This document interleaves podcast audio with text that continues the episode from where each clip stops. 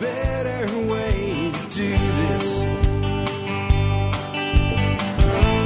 Let me show you a better way. You don't have to be another face in the crowd. You don't have to live the way they tell you to. Make your own way, the others will follow. Hi folks, this is Jack Spirko with another edition of the Survival Podcast. As always, one man's view of the changing world, the changing times, and the things that we can all do to live a better life if times get tough, or even if they don't. Coming to you once again from Arlington, Texas, today with episode four sixty-nine of the Survival Podcast. And I went on vacation, which means for me I took a weekend and a, and a Monday.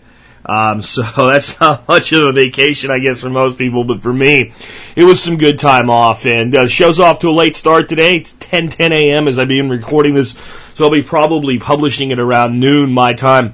Uh, the reason for that is I put a priority on taking care of all your emails that came in while I was gone. So after getting through with one thousand two hundred sixty legitimate emails, I was ready to start recording today. Uh, by now, if you had any kind of tech, tech support request in over the weekend, you should have heard back from me. If you did not, resend it. Sometimes when that many emails come in, something gets lost, filtered, et cetera. All right, uh, what are we going to talk about today? Well, it's Tuesday, but it, it, we preempted Monday, so uh, Monday traditionally we do a show with your questions and feedback by email. That's what we're going to do today, so I have a whole bunch of them queued up and ready to go. Uh, filtered out in my inbox and Outlook, some really great ones, some interesting ones, and some different ones. So we'll be hitting that in just a second. But before we do, let's go ahead and take care of our uh, sponsors and our other housekeeping. Sponsor of the day number one today, the Survival Seed Bank from Solutions from Science. What's a Survival Seed Bank? Is it a whole bunch of seeds you go out and plant tomorrow? Absolutely not. You could, uh, but it's really not what it's intended for. Just like you might buy Mountain House pork chops or Gulf shrimp or uh, providing pantry, uh, long-term storage vegetables or something like that, and see that as a hedge for the future in case supplies become unavailable, you know that that food is treated in a certain way where it's going to be available to you for a very, very long time and remain viable and usable for a long time. That's what a survival seed bank is. It's a store of seeds designed for that long-term storage aspect. Check that out. You'll find them on our website like you will the rest of our sponsors. Sponsor of the day number two is the is uh, silver and gold shop dot com, run by the wonderful, in, in the audience's own words, Mary Beth Maidmont, who works really hard to make sure that she takes care of you guys on every order that you have. Some really unique and really cool silver and gold products. And remember, I think silver and gold should make up between five and ten percent of your savings uh, for the future as a hedge against what our government may do to destroy the value of our money. All right, next up today, I want to remind you guys, we're going to be having a contest this week, just like last week. Uh, people want to know, are you going to announce the winners of the seeds? I don't really usually announce winners because I don't like to give out people's last names, and it would lower participation. But five people won seed uh, packs last week. I uh, heard back from Meredith. They're all getting shipped out uh, this morning. So you guys are all hooked up and getting your seeds this week. Uh, I'll try to get out today, if not tomorrow, a review of the uh, the the, uh, the soil cube, and we'll be giving away two of those on Friday this week. So two soil cubes going out, and I'll do something again from listener contest or something else uh, to kind of sweeten the pie a little bit. Uh, next up, make sure you get in touch with us on all our social media: Facebook, Twitter, YouTube, all that good stuff. Links on the site, the survival podcast dot com, to get there. Last but not least, consider joining the Member Support Brigade. Do that. You'll get exclusive content available only to members, twenty videos that are available nowhere else uh, by me on different things, and uh, great discounts to our uh, our sponsors and some other companies that would like to be sponsors, but frankly, we don't have room for any more sponsors right now. Uh, we have a tremendous amount of discounts that are available. There's over one hundred dollars worth of free, uh, instantly downloadable ebooks that are available to you. Great stuff, instant return of investment, and of course, support the show at twenty cents an episode. That's two dimes every time I get on the air and do the show for you. All right, with that, let's go ahead and get into the main topic. Again, we're going to be talking about uh, your questions, your feedback, things that have come in to be by email. Remember, the way to do that, put in the subject line, question for Jack, even if it's a link to an article or something like that you want me to take a look at and comment on. Question for Jack in the subject line. email that to Jack at the survival podcast dot com. Again, Jack at the survival podcast dot com, and you might hear your question or your suggestion on the air here. Okay, the first question is one of those tough ones, you know, that are, are hard to really answer. Um, but uh, it says, please withhold my name, so I won't even give the first name uh, of this person out. But it says, I have a question for you if you can fit into an episode. Is there any specific advice or tips you would give to people who are disabled and living with restricted mobility, dependent on very fixed, limited incomes because of their health, who are uh, living without relatives or friends in their area, especially preppers that have been disabled, uh, can take to be prepared as well? Like I said, that's a tough question. So, you've got a disabled individual on limited income with limited mobility and doesn't have anybody really around them to help. That's bad enough, isn't it? Um, it really is. Whether you've got, you know, somebody, uh, somebody, uh, whether you've got a disaster or not, it's it's a difficult situation to be in. So, number one, my heart goes out to you, bud. Um, but this is part of why I don't get as big into maybe the tactical badass stuff that a lot of people seem to want me to do. This is why I don't start talking about how everybody needs to go out and strap, you know, a forty-pound pack on their back and hike ten miles a day. Because I try to make most of the advice that I give you suitable for everyone anyway, whether you happen to be an older person or a person with a disability or some type of other limitation. Uh, when I say eat where you store and store where you eat, that's something that anybody can do, even with a limited income. In fact, I would tell you it's incumbent upon you to do that more. So whatever income you have, you're, you're somehow providing yourself with food, so make sure that you start doing at least some copy canning, even if it takes you two years to get up a thirty-day extra supply. Uh, start yesterday. That is the best way I can describe that.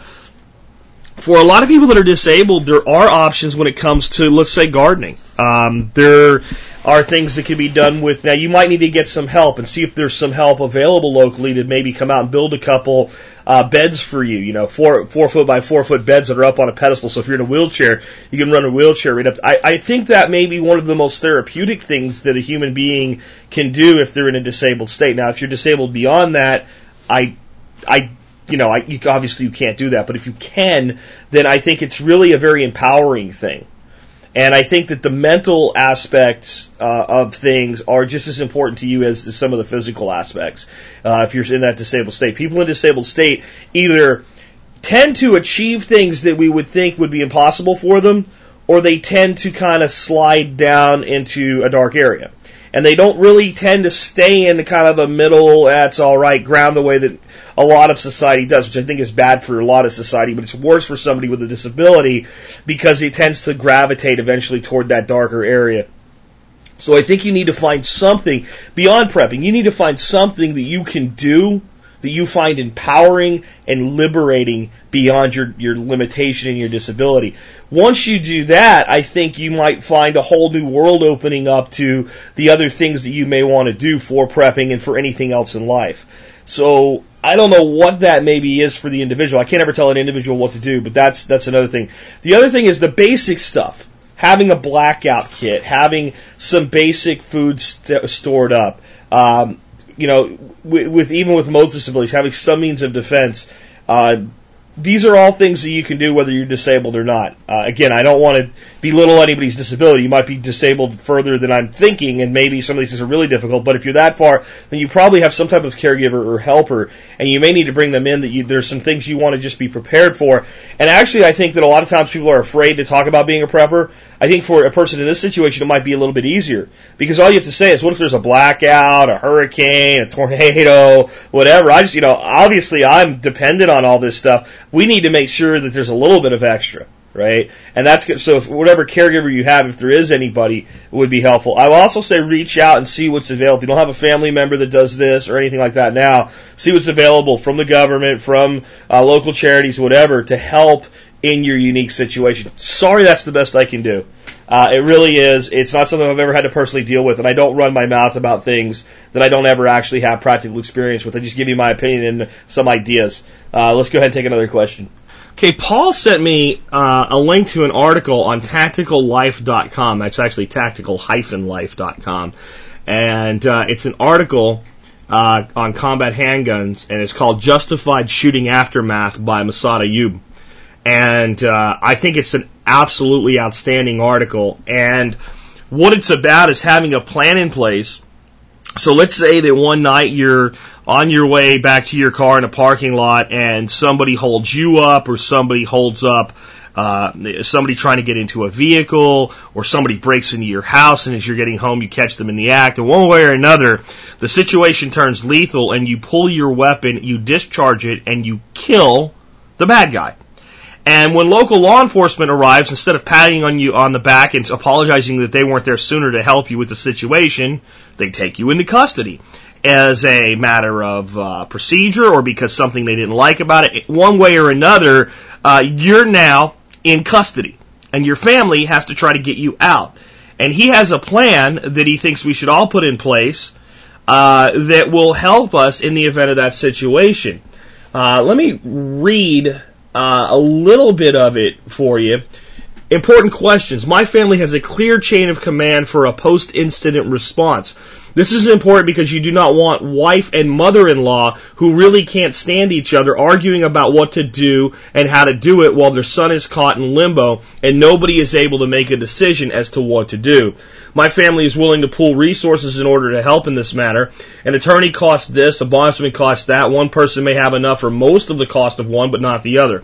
In addition to who decides which goes with with, which goes with, which to go with, will they have resources to go with that decision? My family has a clear understanding of who's going to take care of the kids for the next seventy-two hours. Call lawyers. Be available to run around to banks, uh, lawyers, the jail, the court, and other places when needed uh, by those running the show. My family has powers of attorney signed, giving each other or trusted third-party access to financial medical records and authority to encumber property and make financial withdrawals, cash in life insurance policies and financial instruments, make medical decisions, and other such important matters in the event I or another person are incarcerated. Can't, you can't cash in your four oh one k while you're in jail. So what he's saying is you may be in jail and you may be in the wrong place, and you might have a judge set your bond at, you know, let's say one hundred thousand dollars. Well, generally you'll need ten percent to get out.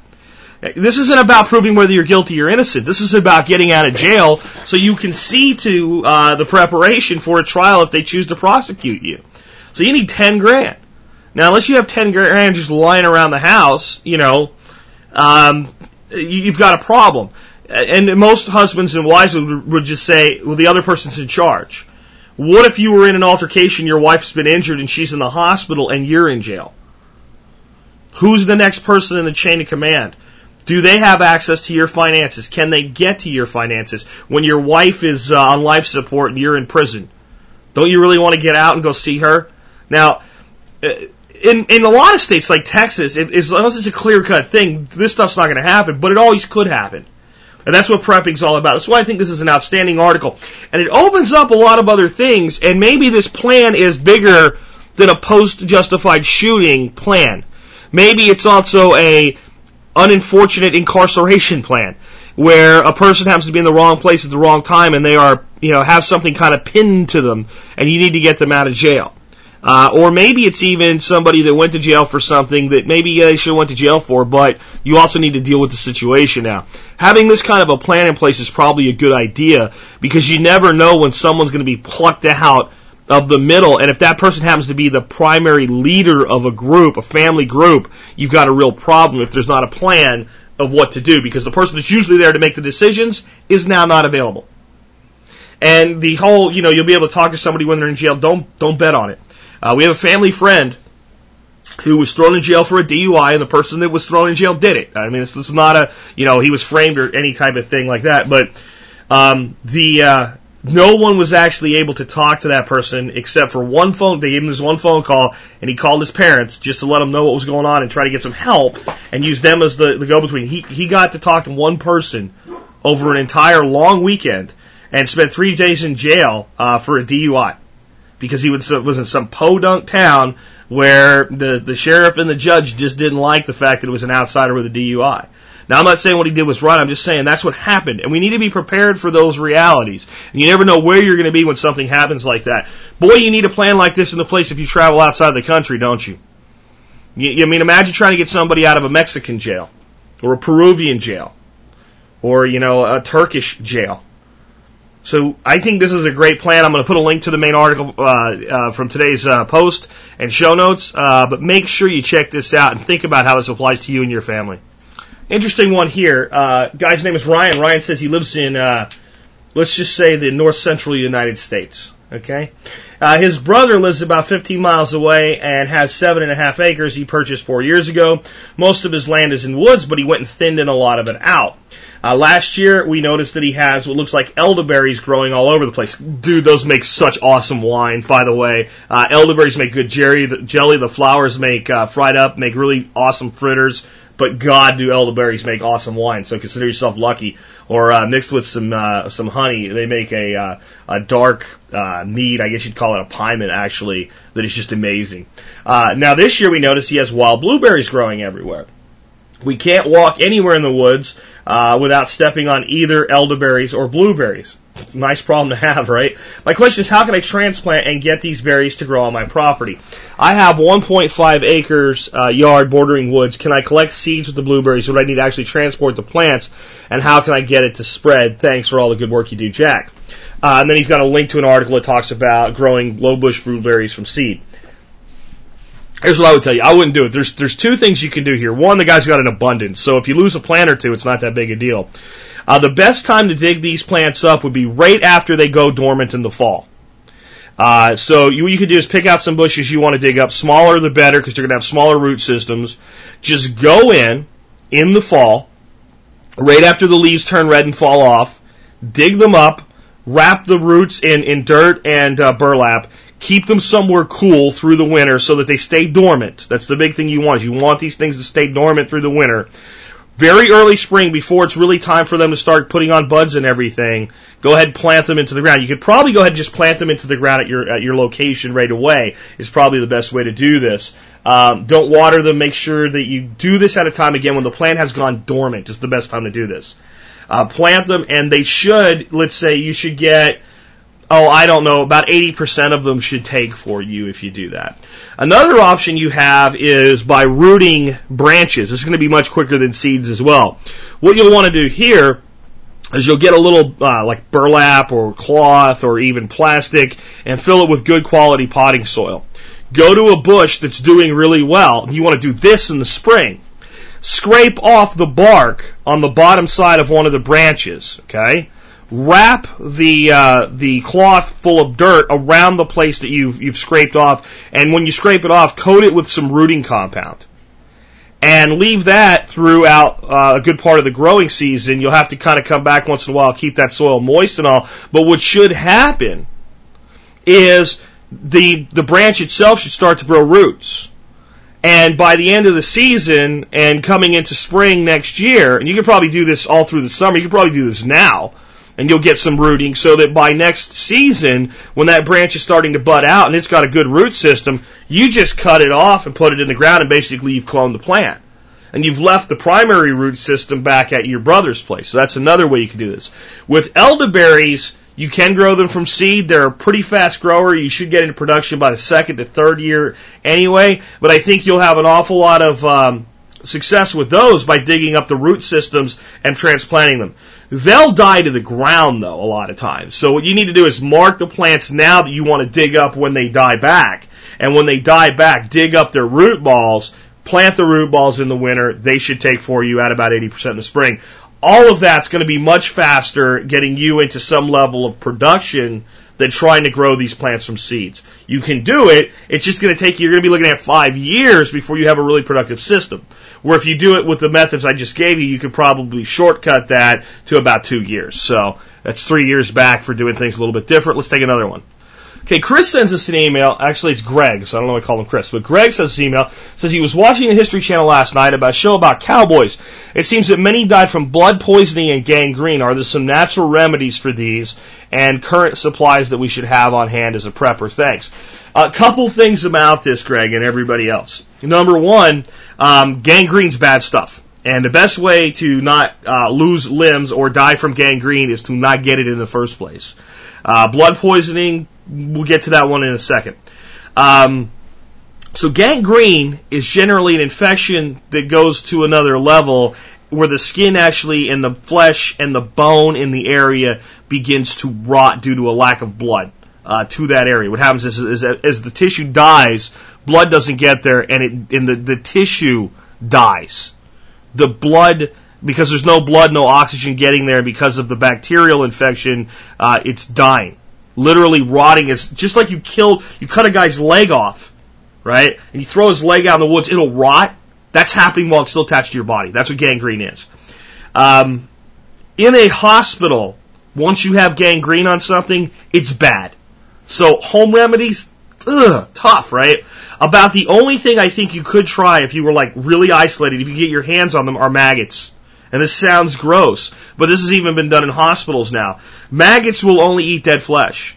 And if you actually were to place a large volume of maggots under a bandage on a gangrenous wound, as long as there's enough of them to eat faster than the gangrene spreading, they'll actually eat out all of the gangrene um, and leave a perfectly clean wound, and they will not feed on um, your, you know, viable flesh. I know it's gross, but it's been done. Now you have to use, you know, maggots, not something like Bob, you know, blowflies that'll climb in and you just make the situation worse. So you have to be aware what you're doing there. Boy, that's a last-ditch effort, though. And in many cases, any gangrene infection all results in amputation. So that's a tough one. The other one now, blood poisoning. A lot of times blood poisoning starts out as an infection. And that infection per- perhaps doesn't go gangrene, but it gets very, very bad, very, very bad abscessed infection from a wound on the body.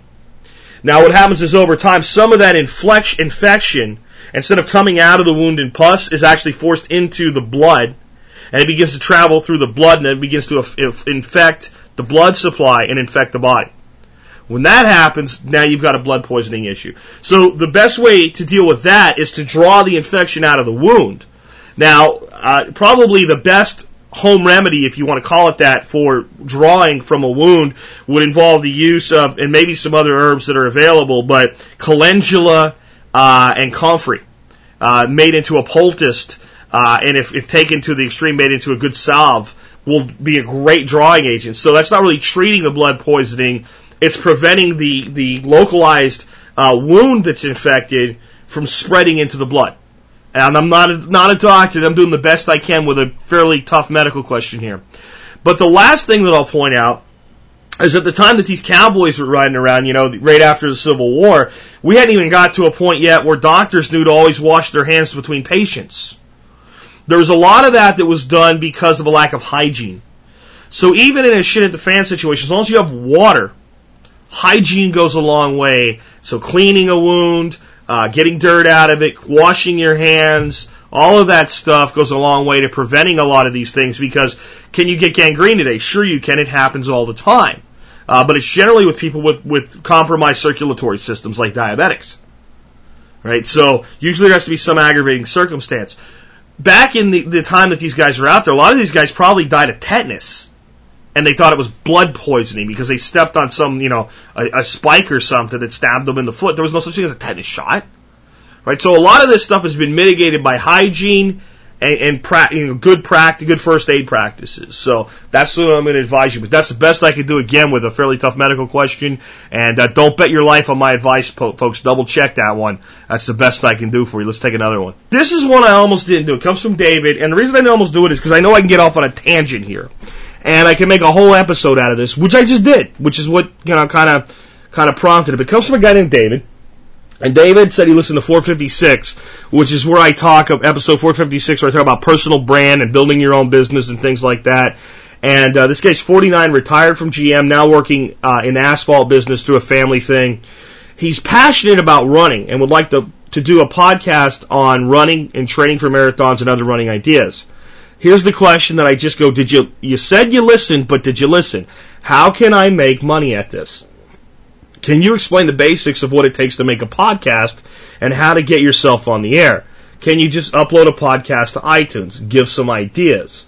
All right, so he wants to know how to make money and he wants to know how to do a podcast. Podcasting, if you want to know, there's so much information out there that anybody can figure it out. But basically the basics are you need a way to record. You need some type of tool for editing because you're going to have to do some editing, especially in your first shows. You're going to have to do probably more editing than, than you do in your later shows. If you want to record shows and bring guests on, you're going to want to set up Skype. And my new recording medium that I think is the greatest in the world for Skype is called Pamela. So you need to buy that.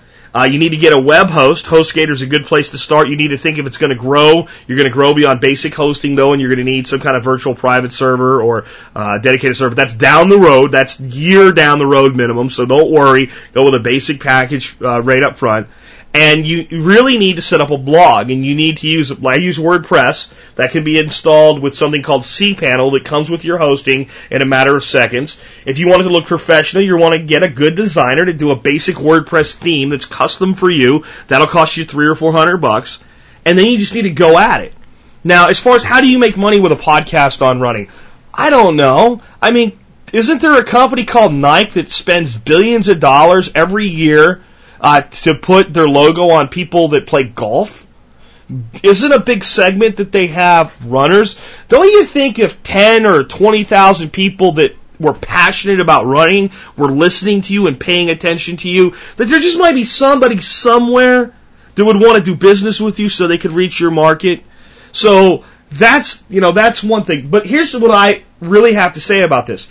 If you're passionate, if you work your freaking ass off, and if you're good, that's the th- you have to be good. I can't. I'm not going to tell you know. This would be like telling a little kid that's uh, five foot, you know, five foot tall and uh, seventeen years old, so he's not going to grow much more than five feet. That can barely hit the rim with a basketball. Sure, you can play in the N B A. I, you know, I don't know. You probably aren't going to play in high school. You probably didn't play in high school, right? You're getting ready to graduate. You, maybe this is not the thing for you. But if you're good. If you're good when it comes to running, if you're good when it comes to communicating about running, if you can make people interested that wouldn't otherwise be interested, if you can put together a program for people that aren't runners that would like to be runners that would become runners. So what I'm saying there is, it's really easy to just say, well, just get out and start running. Really? Okay. So the guy's three hundred fifteen pounds, completely out of shape, and his doctor says, no way. How do you get him to be a runner? Where do you start? What is the program of progression? I mean, you're talking about fitness, exercise, and nutrition. Probably the biggest consumer market on the planet Earth. Do it. You'll figure out how to monetize it. And I'm going to tell you this right now. Anybody that sends me a question like this, you're going to get the same answer. Freaking do it. I don't care if your passion is cleaning pools. I guarantee you, H T H will want to do business with you if twenty thousand people that clean pools pay attention to what you're saying. And you might find a completely unique revenue model. My revenue model of the Member Support Brigade, did I launch Survival Podcast and say, one day I'll have ten thousand members and about ten percent of them will support the show, and I'll have this annual program, and I'll make these deals with advertisers, and I'll make these deals with supporters, and I'll do the... No, I had no freaking idea. You build the community, right? This is the this is the big thing. You build the community, and then your community's been built around you and your passion, so they have loyalty to you. Then you look to your community and say, how can I better serve this community than I'm doing right now? Then you take that level of better service, and you offer it to them for some small fee. So you give everything you can think of up front for free. Everything. And only at the time that you've built a community that believes you're worthy of their participation, will you even be able to see what the next level of service is? And if ten percent of ten or twenty thousand people believe that you're worth supporting at some level, you have a viable business at that point. And where it goes from there is up to you. It could become a multi-million dollar concern, or it can stay a small concern that just serves the community. It's your choice. But never, when you get there, never freaking forget. Never forget who brought you to the dance. Never forget the people that were there with you when you were one ass clown, like I was, with a recorder, driving around in a car, running your mouth about things. Never forget those people. People have asked me, I just did an interview for, for a, a, a, a magazine. Said, what do you think of outsourcing, you know, things like support? And I said, I cannot outsource my support until I find somebody that loves my audience as much as I do.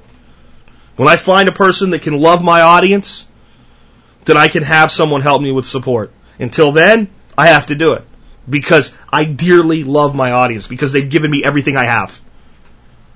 Take that attitude, do it in running, do it in hopscotch, okay? You know, do it in cleaning pools, do it in gardening, do it in cooking, do it in walking freaking dogs. I don't care what it is. It doesn't even freaking matter. But if you aren't really passionate, don't bother. Don't waste your time, and don't waste anybody else's time, because all you're going to do is get the first couple dozen people that give you a shot excited, and then you're going to get bored, and you're going to go do something else.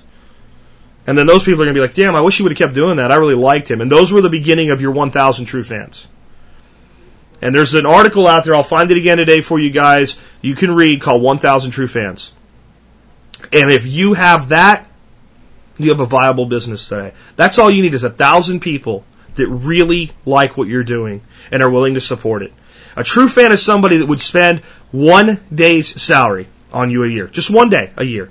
Well, if you have one thousand of those, that's three annual salaries. That pays business expenses, that pays the additional taxes you're going to pay, and it leaves you with about a salary and a half to do what you love. Now, it's up to you whether you grow it from there. But that's the base.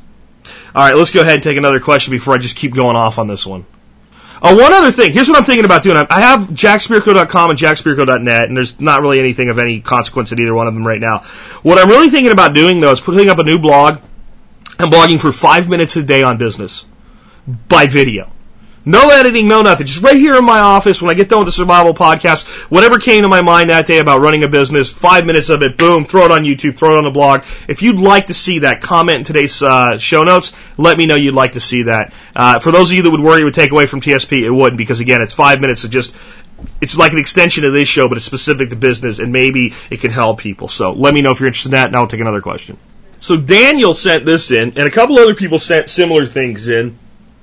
And a while ago, somebody asked me if there was any place in the United States where there was no taxes, maybe other than federal income tax, where there was no property tax, there was no existence tax, there was no occupational privilege tax. But the big one was property tax. And it turns out there are parts of Alaska where there are no property taxes. There's uh, nothing. There's a short little article the guy sent me, and uh, let me read this to you. Alaska property tax is applicable only in a small portion of the landmass, although it is the largest state in the United States. There are seventeen boroughs in the state of Alaska, out of which only thirteen impose property tax. Moreover, property taxes in Alaska are paid by the residents of only twelve cities and twenty-five municipalities. The list of these twenty-five municipalities can be had from the Directory of Taxing Jurisdictions. Thus, Alaska is a unique state in the United States where property tax is not levied on a large portion of the landmass. The state of Alaska has a number of communities, and many of these are still not incorporated. Of the one hundred sixty-two incorporated municipalities, seventeen are incorporated into boroughs, while the remaining one hundred forty-five are incorporated as cities. The smaller incorporated municipalities prefer sales tax to property tax because they do not have a large tax base to support the property tax. The unincorporated municipalities of the state are not authorized legally to levy a tax. So if you're in an unincorporated municipality, they can't even tax you if they want to. In order to assess the amount of property tax, the budget requirements for a municipality are determined first, and then all sources of revenue are identified, the difference in revenue resources and budget amount needed. So in other words, I'll stop here, but basically what they're saying is if a city does want to tax you in Alaska, the way they have to do it is they have to look at all the other sources of revenue they have, what their budget is, is the budget reasonable, and then only the, the gap between what they want and what they have can be assessed as property tax, and then that's levied against all the properties out there as value. That's actually not very unique. That's the way a lot of places levy their property taxes, but there's no limit on how much they want to spend. So they just keep jacking the property taxes to make up the delta. But that's interesting. So I guess if you're willing to live in the Great White North, you can escape taxation except for federal. And I bet you if you lived in some places up there, even if you had some local income that was done on a handshake and a cash basis, you could just kind of disappear altogether if you wanted to. It's nice to know that there's still a few places like that out there. If anybody knows of any other places other than Alaska where there are no property taxes, again, please let me know. Let's take another question. Interesting one. Question on gray water. Uh, this comes from Don. Don says, "For a second, sorry for the second email today, but I had a question about using gray water for irrigation. I'm sure there's an effect, but I wanted your take on using gray water and antibacterial soap residue. I've seen on the uh, Euroweb experts talking about the use, and he has experts in quotes, nice, uh, use of antibacterial soaps and their effect on natural bacterial levels in streams and rivers. I would think uh, that using these soaps and gray water, Uh, that results could affect the natural bacteria in the soil. Just wanted your take on using any item with an antibacterial component. Well, let's look at something here. I think that you're definitely right. If you have something that is an antibacterial and you apply it to an area, the antibacterial starts to kill bacteria, uh, good and bad. So that's a good thing for us because we keep down the growth of bad bacteria in our homes or on our hands. Uh, and then the bad thing for the soil if we're using gray water for irrigation because we're putting this component into the soil. And, of course, the bacterial functionality and fungal functionality in the soil is the beginning of the life web in the soil. So we have the potential to do severe harm to our soil with enough antibacterial action. The question you have to ask is if you use an antibacterial soap to wash your hands, but your gray water is from washing machine discharge, um, discharge from your um, your dishwasher and drainage, and you know there's only a little bit in there, it's probably not enough to do any real harm because it's dispersed amongst all this other stuff. So it's probably not a huge concern for the individual homeowner. I think the reason it has an effect on our groundwater is because there's so much of it combined being dumped, because now look outside of your home, and even if you live kind of remote, think about a one square mile area around you, and unless you're in those beautiful places in Alaska, you're probably thinking about a crap ton of people. So now think about a ten square mile area around you and how much antibacterial crap is going into our streams and rivers. The other question is, do we need an antibacterial soap? This just made me think of a, uh, something I saw in twenty twenty, a long time ago. It was a John Stossel thing. And he was talking, and this is before the swine flu, but he was talking about this big new rage back then. I'd say this was probably around nineteen ninety-nine or two thousand one, somewhere in that area, of antibacterial gels. You know, like they were putting everywhere when the flu was going on. This is when they kind of first came out, and everybody, you know, moms are starting to carry them in their purse, and they with it on their hands, and then little Johnny come here after you played, and put this antibacterial gel on your hands, and is it effective? So what they did is they took a group of people. They had one person who didn't wash their hands at all. They had one person that used this antibacterial gel. They had one person that used soap and water to wash their hands. They had one person that used plain water to wash their hands, and they had one person that used um, uh, antibacterial soap to wash their hands. They had each person, you know, touch like doorknobs and, and, and swing sets and, and uh, elevator buttons and just like, you know, flush a toilet in a public restroom and touch the door for that. And they had everybody touch the same stuff. And then everybody either didn't or did treat their hands accordingly. The person that didn't treat their hands then touched this, like, you know, growth gel in a petri dish, and they incubated it for forty-eight hours. And it was the most disgusting thing you've ever seen. There were all kinds of bacterial colonies uh, growing there. The person that used the antibacterial gel had one tiny speck, and the guy said, this is inconsequential. You probably have that much bacteria on your hands. You know, he said basically could have gotten that between the time that, you know, from settling from the air. Uh, just at the right spot on the fingers when he touched the gel, between the time they were done with that and maybe something landing on them. Or he said, this honestly could be, we opened the thing and it landed in the gel before the guy touched it. You know, because we weren't in a clean room when we did it. So this is inconsequential. It works. Yay, it works. Well, then they took the guy that used plain soap and water. He had nothing, right? The guy with the antibacterial soap had nothing. And the guy with plain water had one tiny little colony just like the guy with the gel. And what does this tell us? That it's more about surface cleaning of the hands to get this crap off of you than any antibacterial technology. So I would say if you're worried about it, long answer short, and just as this for everybody's edification with, you know, what you need for hygiene in your homes, we talked about that earlier, you don't necessarily need antibacterial. Uh, soap is going to have a very antibacterial effect when it's applied directly, but as it's diluted down, as long as it's not an antibacterial soap with additional additives, that's going to dilute very, very quickly. So there you go. Best I can do on that one for you. Let's go ahead and take another question. Here's an interesting one. I thought it might help people, so I'll just blow through it because I'm not really familiar with the water remediation thing as part of a building uh, issue. But uh, this guy, this comes from, uh, I won't say his name because I don't know if he wants me to, but he has a blog that's pretty popular. And he says, uh, we recently purchased a home. Uh, the prior owner uh, had started uh, an addition but didn't get permits. We're in the process of getting authorization to complete the addition from the township.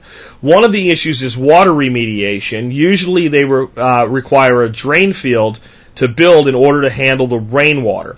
I discussed with the township whether they would consider a fifteen hundred to twenty-five thousand gallon reservoir tank, uh, and it might be twenty-five hundred, maybe you put an additional zero on there by accident, as a sufficient option. Something I already wanted to install. The township zoning officer is considering my request and believes they might have an acceptable alternative to the drain field. So basically, if you live in a place where you're doing an addition and they want you to put a drain field in, for the same cost you may be able to put in a underground cistern, uh, which will, of course, hold back a great deal of the water for use on the property, and that might negate the need for the drain field. Now, water remediation is usually about keeping water clean. So it's not so much holding it back, so it's putting it through that drain field as a filtering system. So what they say is, now I put an addition on my home, and instead of having nice, soft earth for the water to hit and permeate through, now it hits a roof. And of course the roof all channels it down and puts excessive runoff on the part of the yard that the water does hit. One house, no big deal. A thousand houses in a few acres in a big suburban uh, sprawl, uh, now we have a massive amount of the surface area that was available to deal with the water no longer available. So now the water is carrying a lot more debris, and it's a lot less filtered as it goes wherever it's going. So the solution, put in a drain field. Hold the water back in a reservoir and use it for irrigation purposes and slow its dispersal, same effect. So good one, uh, and if you're coming to that situation, maybe it's something you want to ask your township or zoning authority if you can do, and of course you'll also be prepping at the same time. Let's go ahead and take another question. Okay, this article comes from Rob, and it says, another good reason to be debt-free. And then when I click on the link, I go to C N N, and I get a story from July second that Schwarzenegger, uh, governor of California, uh, he said, we may have to pay minimum wage, right? So um, basically what they're saying is that the state doesn't have a budget. There is no budget. And if there's no budget by the end of July, because states got this huge budget gap and they're out of freaking money, and by the Constitution, they, uh, the state, they can't just keep running that way. They're not like the federal government, just phone up the Fed and say, hey, Ben, send us a trillion dollars, and they get a trillion dollars. It doesn't work that way for a state. So state's near bankrupt. So what Schwarzenegger says is, if we don't get a budget by the end of July, if we don't fix this problem, then all the state workers are going to go to minimum wage and get seven twenty-five an hour. And let me read a little bit of it to you. Um, this is a quote. These preparations for the prospect of not, ha- of not having a budget passed this month, said Linnell Jolly of the California Department of Personal Administration. Without a budget, the July payroll set to go out at the end of the month would be cut, she said. This is not a scare tactic. This is based on a very real legal requirement. The legal requirement was ordered in two thousand three when the California Supreme Court ruled that the state controller had no legal authority to pay wages in absence of a budget. Uh, his role is to process the payment that we give him, Jolly says. Or his role is to po- process the payroll that we give him, says Jolly. So in other words, he can't just pay the workers. He has to have money to pay the workers with. And, but the state comptroller disagreed because he's a freaking dumbass. When you hear this, I will not be following the governor's orders, John Chiang told uh, C N N radio, calling the governor's actions dangerous. I don't understand why we would continue to impose greater hardships upon the good workers here in California and delay the economic recovery that needs to take place as soon as possible. Well, dumbass, because you don't have the money, that's why. You can't pay people out of thin air. This is the problem with bureaucrats. This idiot says, well, I'm going to pay them anyway. With what? Do you think California has a printing press where it can print up California dollars? If you don't have the money, moron, this guy should be asked Clown of the Week, but I'm going to hold off because I think there's some other candidates this week. Um... It is my responsibility to protect the state's pocketbook, Chiang said. Really?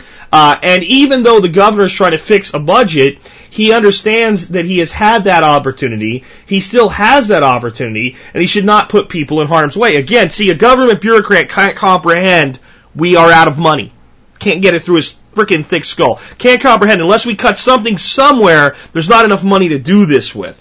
Chiang said he is willing to work with the governor to come up with a better solution. How about this, ass clown? If you don't get the money and the court says you can't pay it, you're going to pay the people minimum wage whether you like it or not. That's the result here. Uh, the wage cut directive would not affect the state employees who already have a contract, Jolly said. thirty-seven thousand employees are under a contract that protects them, and the state is currently in negotiations with its largest state employee union, the Service Employee International Union, she said. Oh, great. the the S E I U, well, those are great guys. You know, those are the guys behind Obama. That union has as many as ninety-five thousand workers. The governor's order is followed. The pay cut would take effect this month. According to Jolly, the workers will get their missed wages once a budget is enacted, she said. Okay, welcome to Jack's world of unintended consequences. Let's say this goes through, and let's say this actually happens, and let's say that all the state workers get seven twenty-five an hour. In most states, and I have no reason to believe that uh, California is any different, if your employer cuts back your wages below the state's minimum for unemployment and you or, or maximum for unemployment, and you qualify for some level between where you get cut to and where that is, then you qualify for a partial unemployment claim. So let's say uh, your salary is cut back to minimum wage. Uh, what is the minimum wage salary on a forty-hour work week? I can't even remember. Say it's about, I think, two hundred eighty dollars, two hundred ninety dollars. And let's say the state's min or maximum for unemployment is four hundred dollars. And let's say you make so much money that if you were to become fully unemployed, you collect four hundred dollars a week. Well, that means that the employee can now go to the state unemployment office, file a partial claim, and collect some portion thereof the delta. So all of these people that get a pay cut are immediately, because most of these people are going to be fairly well paid. They're not going to be people that are getting a ten percent pay cut. They're going to be people that are being paid very well, these state workers, uh, for what they do anyway. And they're going to, if they're smart, go do this. So what's that going to do? It's going to put an additional burden on the state budget. It probably would have been a hell of a lot smarter to say something like, we're slashing wages by twenty percent. With a twenty percent wage slash, you'd get the same effect, not the same effect monetarily, but the same effect politically for a pressure move as the governor. And it would be harder to fight. And you'd probably qualify almost nobody for partial unemployment claims, thereby actually taking real pressure off the state budget, because all this will do is funnel responsibility over to unemployment, allow California to buy, borrow more federal money to pay its unemployment claims, and put California deeper in hock to the nation. Great. So here we have an example of a governor that kind of made the wrong move. Uh, and definitely a reason to be debt-free and be a prepper, because you can be a state worker and think you're safe, and you can, next thing you know, you're making three hundred dollars a week, uh, and you, you you had been made, you know, after, before taxes, right? You still pay taxes and, you know, medical. If you have insurance costs in there and stuff, I mean, come on. What are you going to be left with out of a minimum wage check? You could, like that, it can happen. So I think it's uh, it's a great reason for that. But we also have a bureaucrat that doesn't understand money. What a shock. That this guy doesn't understand he can't just send out a payroll if the state doesn't have the money. He thinks he can write a check against an account that doesn't have money. That's how stupid our government is. And that's why we need to prep. Let's take another question. Here's an interesting one. It comes from Matt. Matt, how would you try to convince a monoculture farmer to switch to permaculture? It would seem that monoculture would make him more money in the near term, so I'm wondering what your sales pitch would be. Thanks, Matt. Um, well, first of all, I would not, let's say I have a farmer that has eighty acres. I would not say, Mister Farmer, uh, I want you to start running your eighty acres as a permaculture operation right away and start saving the planet, and eventually you'll not only be profitable, but more profitable than you are today, because he will take his pitchfork and stab me in the head, which is exactly what I deserve for not understanding his business processes and his debt. What I might do is say, look, Mister Farmer, you care about your land as much as anybody else out here. What I would like to suggest is that maybe we work together and maybe we see if we can find some resources and some help to get this done. And we set aside five percent, two percent, you know, two acres to five acres of your land and begin putting in a permaculture system on that two to five acres. And we start growing some diverse crops that are going to give you uh, some diversity against the volatility in the market. Uh, we start looking at some longer-term producers, and we start putting in some perennials and uh, bushes and trees and things that will produce fruits and vegetables that are going to be outside of, you know, corn, wheat, soy, and canola, which is what you're living on right now because you've kind of been forced into that. In this small acreage, I want you to dedicate maybe thirty percent of it or more to growing things that are just biomass to build the soil on the area. I want you to look at using that tractor to put in some swales and some water harvesting and water retention systems. And I want you to give this a shot, because that two acres can become your future. And if it works, it can grow to four, and it can grow to six. And maybe your eighty-acre farm becomes a more efficient forty-acre monoculture-style farm with better practices and forty acres of permaculture, giving you diversity and stability and long-term value. But we'll get there slowly, one piece at a time. That would be my sales pitch. I wouldn't even begin to be like, hey, dude, stop doing your fertilizing and spraying, because it's not going to work, because the guy will be out of business and lose his farm before the conversion happens and before the profit comes. And that's just reality. And it's it's this is why you got to understand the farmer's not the enemy in this crap. The farmer has been forced into this world. He's in hock. He has, you know, two million dollars worth of equipment that he has to make payments on. He probably has a million dollar mortgage on his farm or more. He has all these expenses. And, you know, the guy might, there's farmers out there, folks, that by the end of the year have done two million dollars in production. two million dollars a year. You think, wow, that's a big business. And by the time they pay all their bills, they make less than one hundred thousand dollars profit. And by the time they pay their taxes and their, in, you know, and I'm not like, when I say insurance, I don't mean insurance on the farm and the equipment. That's part of the business expenses. I mean like their self-appointed health insurance, and they pay everything else. They make, on a two million dollars farm, less than a worker at Walmart that's been there for ten years might make in the end. They work three times as hard, they feed tens of thousands of people, and they actually end up with about fifty thousand dollars a year in their pocket on a two million dollars farm.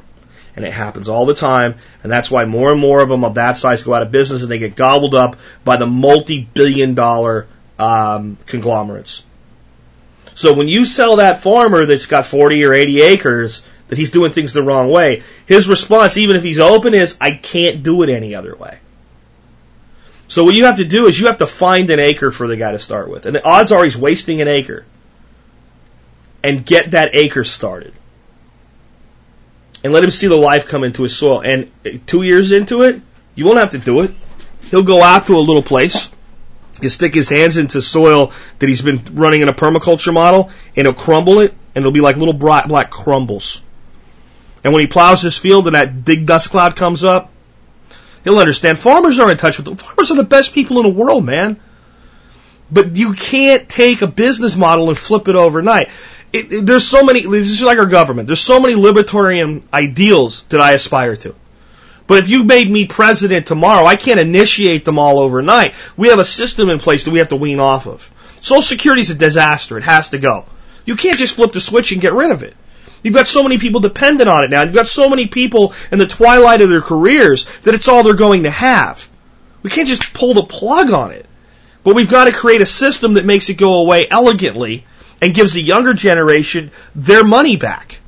And gives them an opportunity to not be dependent on a system like that in the future. To admit that it's a failure. But you can't flip the switch overnight. The eighty-eight-year-old lady you know that lives down the street, that lives on her on her Social Security. Do you want her to starve? She shouldn't be there. That shouldn't be where she is. It should have never happened to her. The system did it, though. The system has to be dismantled over time.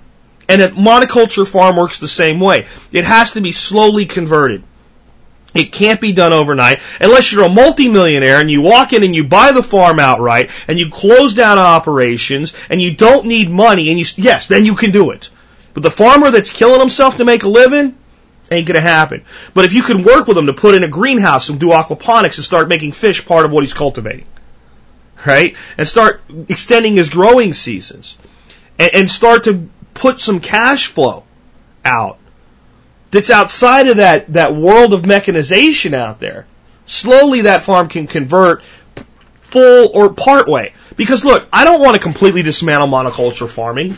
Or at least, I don't like calling it monoculture when I talk about it the way that I would do it. But I don't want to completely change commercial farming. I want to improve it. So I'd like to see a lot more organic matter going into soil. I'd like to see fields rested for longer. I'd like to see all this freaking bioengineered crap and chemicals stop being sprayed on things. But we've got a process now in place where you can't just shut it off tomorrow, right? We can shut the G M O crops off. That's bullshit. We can't do that. But, you know, like the, the, the pesticides and stuff, we can't just turn that off tomorrow. The beneficials have to be brought back. The whole thing has to be slowly converted. And I would have no problem with a farmer that has eighty acres, let's say, or forty and split twenty twenty, or eighty split forty forty, that has twenty of it done kind of as a food forest type situation, and then the, the other twenty or forty acres done with more traditional looking farming, but growing higher value crops, doing more rotation. I don't, look folks, I had a guy recently all upset, why don't you believe that fertilizer can be okay? I've said before, it's okay to have some fertilizer. I don't do it, and on a small scale it's not necessary, but for some crops you're going to have to fertilize. And for some crops, synthetic fertilizers are kind of the way to give a boost. But how much? And is it the sole source of nutrient? See, the problem with most com- uh, chemical fertilizers is when used to excess, they affect the natural process uh, between bacteria uh, in the soil and legumes that produce nitrogen for the soil. And once that process dies, the soil starts to die. That's the beginning of it all. But light amounts of commercial fertilizer is a boost. It's not organic anymore, but it sure beats the alternative of spray, spray, dump, spray, dump, spray, where you pick soil up and it's just like dust. Putting organic matter into the soil, putting manure into the soil, growing, you know, taking five acres and growing three crops of buckwheat in a, in a single summer and turning every single one of them right back into the soil and then planting a winter crop, a winter cover crop that may produce some yield, and then actually starting to farm that field again in the following spring and breaking up. All of these things can improve the systems. We don't have to completely shit can The, the amazing production that we get out of modern agriculture, but we're taking too much and putting back too little. So I would approach a farmer with that thought. I guess I got off on a tangent there because it's such a, uh, a passionate thing for me to talk about. Let's see if I can squeeze one or two more in before we wrap up today. Here's an interesting question. Love the show. Learn a lot every day. Is it, and it comes from James. James says, is it possible to build from the ground up a one hundred percent off-grid house large enough for a family of five for less than one hundred fifty thousand dollars? I'm thinking a three-bedroom, two-bath, and fifteen hundred square feet minimum, solar, some wind, and good energy-efficient design. If not, how close do you think you could get to that goal while staying under the one hundred fifty thousand dollars budget, assuming you already own land with well and septic? I definitely think it's possible. Don't ask me how to pull it off, because uh, it's not something I've ever done, and you're going to get into so many different things. Um, I'm not sure how it's going to work out for you. Here's what I would say, though. Step one, go find the biggest, beat-the-shit R V you can. Okay?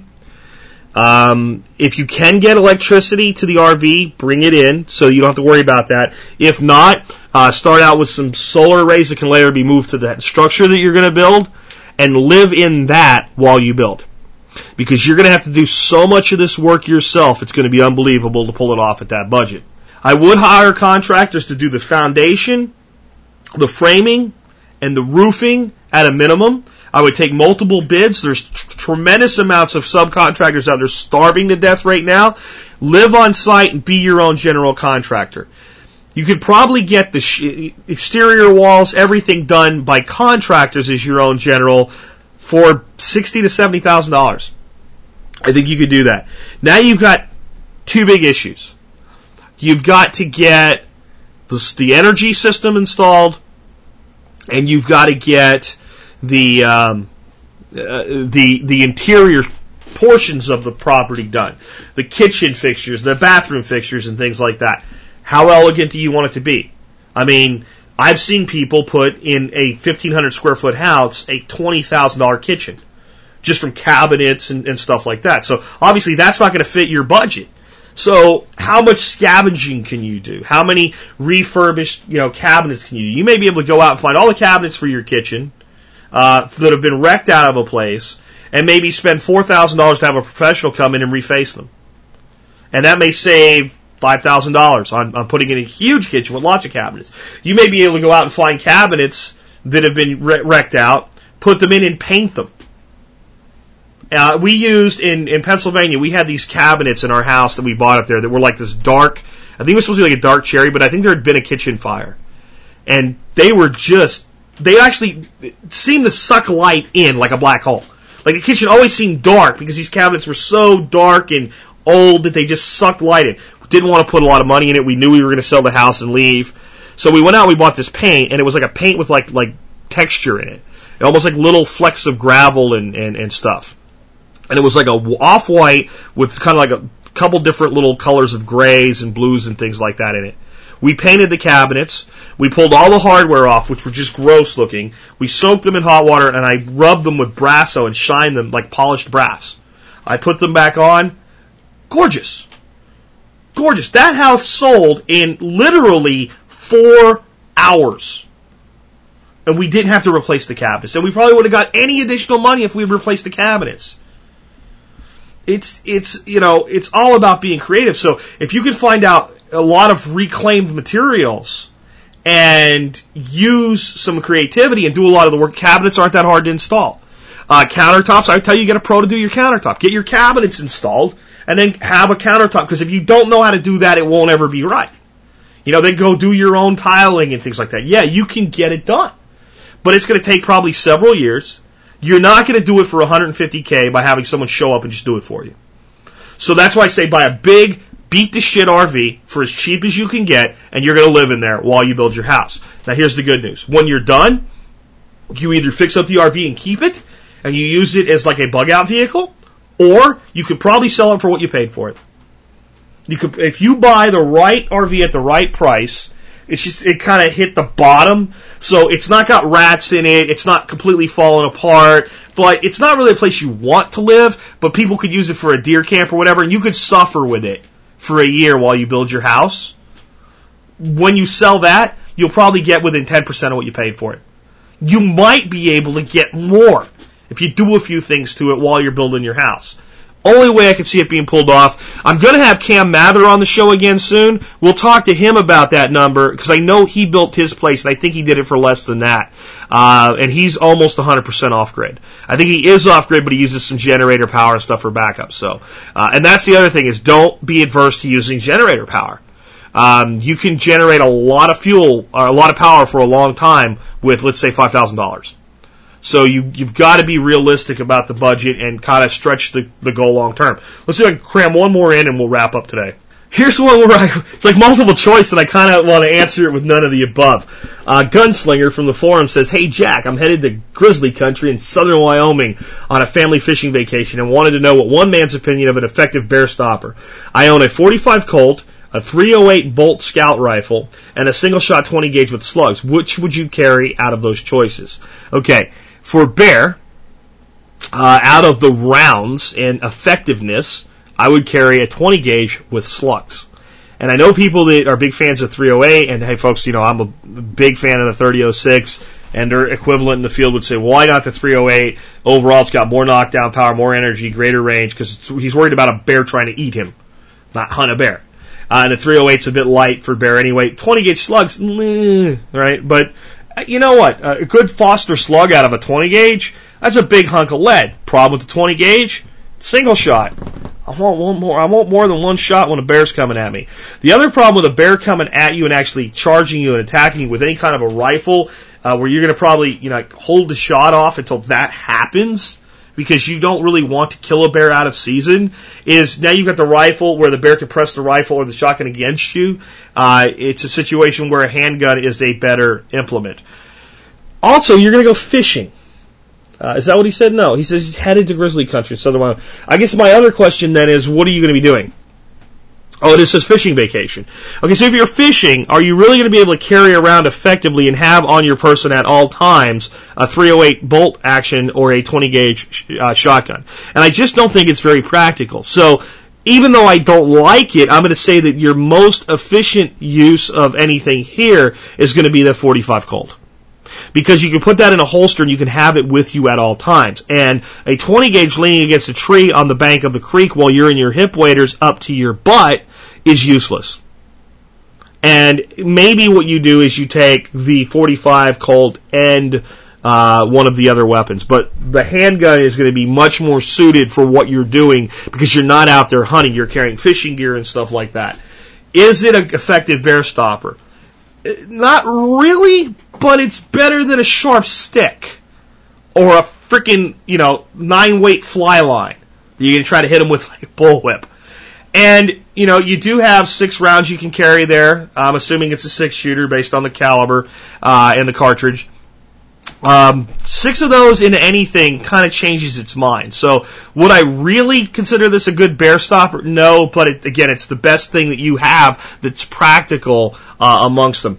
If you happen to own one of the Ruger single sixes or something that can handle the higher pressure loads, you might want to go to like Buffalo, uh, whatever that is, Buffalo something. I'll try to look it up for you, put a link in the show notes. Uh, Buffalo Boar, and get some of their higher hot loaded forty-fives. Those are, those are sledgehammers, man. Those are up there to, to, uh, to impact levels close to a forty-four Magnum. People that deal with bears in like Alaska and, and, and whatnot would tell you that they would carry something like a four fifty-four Casull as a minimum as a handgun for bears. You're also in Wyoming, uh, and you're going into uh, southern Wyoming. Not as many really big bears there, a lot less population of grizzlies. You're probably not that, like, you'll probably be lucky to see one as an observer, so it's probably not that big of a risk. So I'm going to go with the forty-five on that. With that, folks, I'm going to wrap up today. We went a little bit long, but on your question shows we usually do because I try to get as many of them as I can, and I know a lot of them I don't get in. Um, but I'll tell you what, this is a great round of questions. I'm glad to be back. I was out for an extra day. It felt good, but I'm glad to be back here with you guys. I got a lot of great stuff coming this week. Uh, Mike Gazer, on Wednesday, I'll actually be doing two shows with him. I'll be doing one on the economy. We'll get that out right away because he pointed some things out when we tried to get the show done last time that really scared the shit out of me about my false recovery being wrong. And we'll talk about that and what you can do and some other great questions about that. And I'm actually going to do two back-to-back interviews, and we'll sta- stage one of the other interviews out in the future. Because even though Mike lives in like this sick house up in the Northeast and he's got all this money and he has a great big yacht and everything because he knows what he's doing with money, um, he's really a homesteader.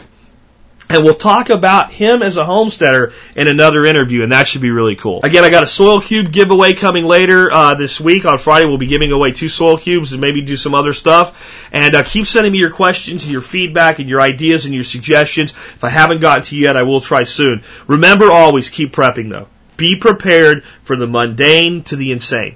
You really need to be prepared because we don't know what's coming next.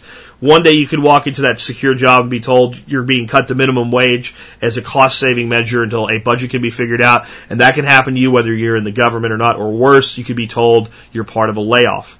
Those are the mundane, and they're disasters for families that aren't prepared.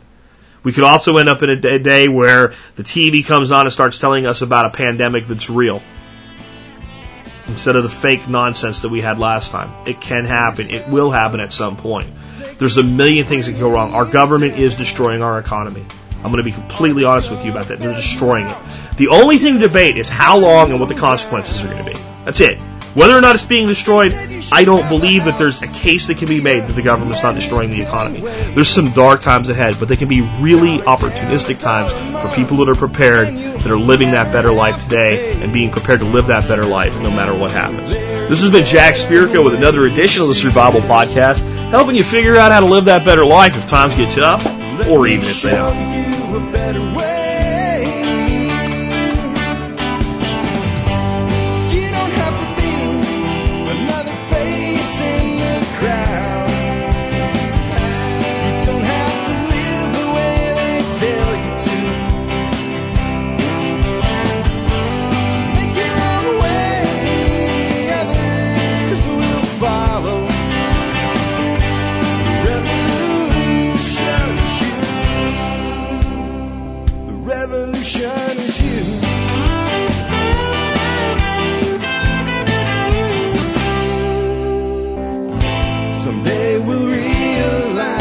Children just can't pay, 'cause nobody up there cares. They're living